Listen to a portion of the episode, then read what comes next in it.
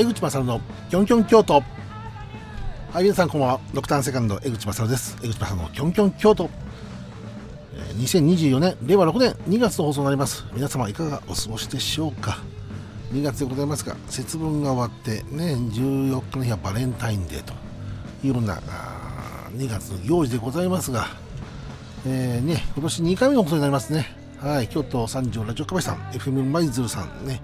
2つの放送でしていただいております。江島さん、キョンキョンキョンでございますが、1月の放送も、ね、2月の放送もリモートで名古屋から送らせていただいております。ね、なかなかこう、スタジオの方にはお伺いできない状況でございますが、まあ、特に何が変わったわけでございません。ねえーただ1月の時に、ね、能登半島の地震があって、なんかちょっと少しこう心が病んでるところで放送させていただいた、ね、1ヶ月経ちましたですけど、ね、いろんな被害がやっぱりどんどん大きくなって、えーそのニュースを見たり、ね、またちいろんなところのニュースが入ってきたりなんかこうすっきりしないと言いますかね。自分の中でもそうなんですけど、うん、やはりこうなんていうのかなうん、僕はの名古屋に住んでるんで被害がなかったわけですから特にね。ですからその実感っていうのは少し違ったりなんかするのでねなんかこれはあのなかなか比較できない部分もあったりするわけなんですけど、ね、雪の状況であったり特に北国、ね、日本海側というのは雪が多かったりしますんで、ね、そういったものをこうね、えーニュースですとか、まあ、先日も東京で雪が降ったりなんかしてねえー9センチ都内でね23区都内で9センチという、え久しぶりにこんなに雪が積雪したっていう東京都内でございますし、まあ、名古屋も少し、ね、その前の週かな降って岐阜県の関ヶ原、ね、滋賀県あたりが非常にこう積雪が多くて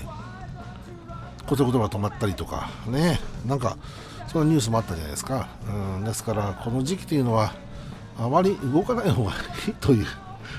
まあ、自分の中では前から分かっていることなんですが、ねえーまあ、そんなことでございますが、ドクターセカンドの、ね、ライブの話になっているわけですが、1月にね、えー東京渋谷ラマまでございまして、28日が川崎、ね、神奈川県の川崎セルビアンナイトでライブがやってきましてですね、えー今年も、ね、活動9年目でございますが、無事スタートしておりますが、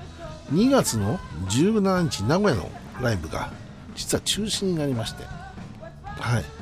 えー2月のライブがございません。これ、なぜかという話になっていくわけなんですが、まあ、いろんな諸事情はございます。はい。で、大人の事情と言ってしまえば一言でございます。はい。ですから、それを、まあ、ラジオとか SNS とかでこう、コメントするつもりが実はなくてですね、ただ、あー公表としては諸事情で中止という公表しかできませんので、えーまたあの振り替え工事、ね、休園ね振り替公演がないので、えーじゃあ名古屋のライブはなないのかという話になっていくわけですが実はないと思いますしばらく。はい、えーそれぐらい難しい大人の事情がございましてはい、えーバンド内でもいろいろと協議し合って、えー出した結果でございますのでなかなか難しいですねこれは。はい。えーそんなことよりなんか3月の16日に今度は、えー神奈川県のね横浜でライブがございますんで、はい、そちらまで、えー約1ヶ月以上空いてしまうわけなんですがまあこれも仕方ないと。もともとこの雪の時期にねあんまりこう予定を入れないのはなぜかと言いますと交通手段がこうアクセスって言いますか移動ができないっていうケースがあった場合ねやっぱりこう難しいじゃないですか。えー車の移動であったり鉄道であったりこうアクセスが、うん難しい部分があるとなかなかできないというのはもともと分かったんであまり言えてなかったんですけど今年もね、えーあまり言ってなかったんですけど、うん、うまく今のところは、ね、あの雪の日に重ならなかったんで良かったなんかしたんですがちょっと違う問題が出ましてですね、まあ、名古屋のねライブが中止になってしまったもんですから、まあ、ここで、えー心からお詫びしたいなということをね報告させていただきたいと思いますが。今日は京都の話ね。それからまあ、日本海側の話っていうかさ京都ね海の海の京都でございますが舞鶴の話になっていくわけですが3月16日僕はねその横浜の方でライブやるんですけどこの日に北陸新幹線が開通するんだね。えーっと金沢から福井県の敦賀までね、えー延長されて開通するということでね、まあ、石川石川県はちょっと被害が出てないかしてね能登半島がねだけど、まあ、観光のことはもうね来てほしいっていう、ね、支援があったりとかいろいろあったりするわけですからねまあここで一つね、えー、なんかこう気持ちを切り替えてっていうわけではございませんけどなんかこう北陸の方にね、え観光に行っていただきたいなという気持ちもあったりかしますけどただやっぱりで復興の部分もありますんでね、えー、そちらの方をこうね、えー、やっぱり被害がっていうかこうね、えー、妨げになるようなあ行動だけはやっぱり避けなきゃいけないかなというふうに思ったりするわけですけどね。ただこの福井県の敦賀までのこのね新北陸新幹線これ東京からでしょ？これ僕あんま詳しく分かってないんですけど東京発で敦賀までねその北陸新幹線行った方が早いのかこれ東海道新幹線で名古屋、ね、それから米原辺りに乗り換えて、まあ、在来線乗って敦賀まで行った方が早いのかこれどっちなんだろう？ねえそれを考えるとこれいいのか なんか僕も分かんないですよね。どっちを選択した方がいいのかって分かんないんですけど僕は、はい、ただまあ一応開通するということでただこれあれですよね最終的には大阪までね敦賀から大阪までという話で進めているんですね。2000何年これ？20? もっと先だね。7年？ね25年か。25年以降の開通？そんな簡単にこうできるの？いやわかんない。あ違う。2025年以降にまたこれえー、工事が始まるんだ。ね。始まるってことはいつだろう、これ？これ結構まだ大変じゃないかなと思いますけど、これどのルート通るのかというと、これ敦賀からこの小浜、福井県の小浜を通って、滋賀県の西側ですよね、これ。で、京都へ入るの。で、京都入って新大阪というルートなのかな。これって、京都のどこにこう駅を持ってくるんだろうまさか京都駅通すわけないよねねまあ、確かにその京都駅っていうのは自走なのかもしれませんけど京都は古都京都と言われていまして、ね、なかなかこう鉄道を通すのも難しい部分があったりかすると思うんですけどね、ね、なんかそれがちょっと僕もよく分かってないから何とも言えないですけどね。ただその経路といいますかという形になっていくんだろうなと思いますけどちゃんとねきちっと通るコースだけはきちっと決めてから工事に入っていただきたいなというのがあ自分の願いっていうか願望だったりしますよね。なぜかと言いますと中央新幹線ですよ。東京から名古屋まで。ね今あの工事がスタートしているわけなんですが一部の区間で工事ができないところがあるじゃないですか。これいつも思うんですけどねなんかこう話をきちっとしてから工事着工しなきゃいけないんじゃないかなって僕は思ったりするわけなんですけどね。なんでだろうねあれ。途中で反対されてるにもからず工事着工してじゃ静岡ルート通れるのか通れないかって今簡単にこう解決してないじゃないですか。ね。えー、名古屋なんてあれですよ。あの駅の西側なんてもう着々と工事進んでますからね。あっちこっちこうビル退去っていうか撤去してもう駅これ多分地下の方へ作ると思うんですけどもうその工事がずっとこれ何年間やってるわけですよ。だから駅西っていうのはどんどん街根としては変わっていくんじゃないかな生のですけどね。だから変わっていったりすると思うんですけど。うん。だから僕らもな駅、ね、新幹線の、ね、乗り場に行くのに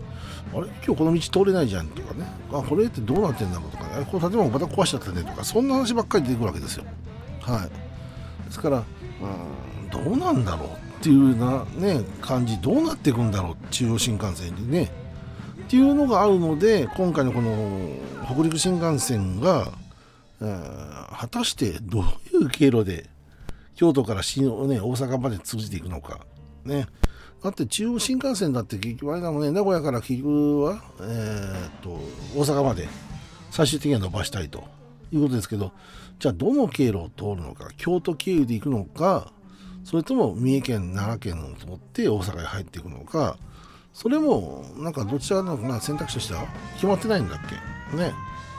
これ何十年後っていう話になるじゃないですか。僕今年58になるんですよ。57これ生まれてるあれか生きてる間にこれ開通するんだろうか乗ることできるんだろうかとか。そんなことも考えますからね。うん。まあ確かに僕らの子供の頃に新幹線っていうのはね、工事が始まってあれ1960何年じゃないかな。確かスタートしたもんね。東京からスタートして。で当時工事に携わった人がじゃあ今ねあの制御されてるかっていうのはひょっとしたら分かんない状態じゃないですか、まあ、もちろん例えば瀬戸大橋取ってもそうですしで明石大橋取ってもそうなんですけど大きな公共施設に関しても